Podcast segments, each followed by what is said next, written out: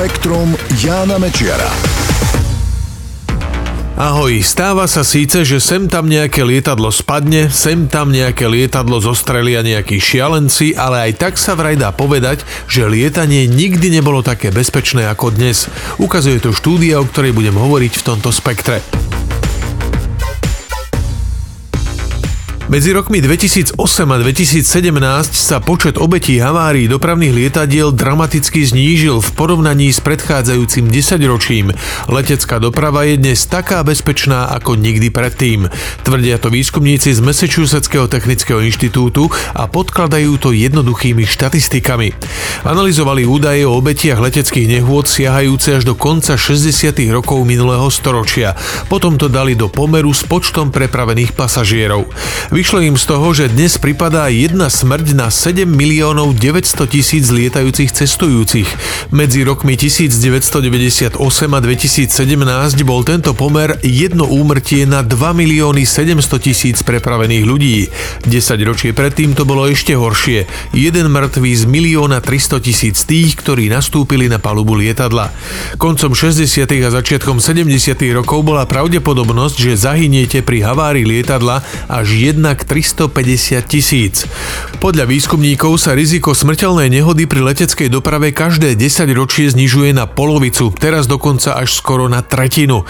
Výskum ukázal aj to, že najbezpečnejšie aerolinky majú Spojené štáty, Európska únia, Čína, Japonsko, Kanada, Austrália, Nový Zéland a Izrael. Dokopy na všetky tieto letecké spoločnosti pripadá len jedno úmrtie na viac ako 33 miliónov prepravených cestujúcich.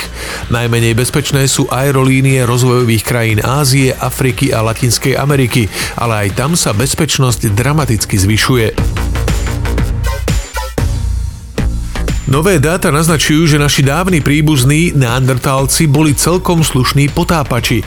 Tie dáta vychádzajú z primitívnych nástrojov, ktoré ešte v 40. rokoch minulého storočia našli archeológovia v jednej talianskej jaskyni. Teraz ich analyzovali vedci z Univerzity Colorado Boulder. Nástroje vyrobili neandertálci, ktorí v tej oblasti žili pred asi 90 tisíc rokmi. Ako surovina im poslúžili schránky ústríc. Vedci teraz dokázali určiť, ktoré schránky dávni praľudia len len zozbierali na pobreží, keď ich vyplavilo more a pre ktoré sa museli ponoriť pod morskú hladinu a pochádzali z ešte živých ústríc. Tie vyplavené boli totiž priesvitné, vybrúsené pieskom a kamienkami. Ukázalo sa, že asi štvrtinu nástrojov neandertálci vyrobili z ústríc, ktoré boli v momente zberu ešte živé. Museli sa teda pre ne ponoriť. Samozrejme niektoré mohli byť v plitkej vode, ale podľa vedcov je vysoko pravdepodobné, že neandertálci sa pre niektoré ponárali do hĺbky 2 až 4 metre. Je to jeden z prvých jasných dôkazov, že títo naši vzdialení príbuzní boli celkom zdatní plavci. Doteraz sa o tom len špekulovalo. Zývanie je nákazlivé nielen pre ľudí, ale aj pre psy a šimpanzy. Výskumníci z Nottinghamskej univerzity sa podujali zistiť, odkiaľ sa tá nákazlivosť berie. Sledovali 36 dospelých, ktorým púšťali videá zývania iných ľudí.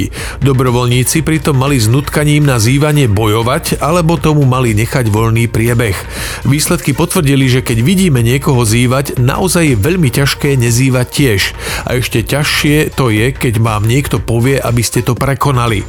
Keď potom vedci skúšali toto nutkanie riadiť elektrickou stimuláciou, zistili, že zdroj tohto nutkania, nákazlivosti zývania, sa nachádza niekde v primárnej motorickej mozgovej kôre.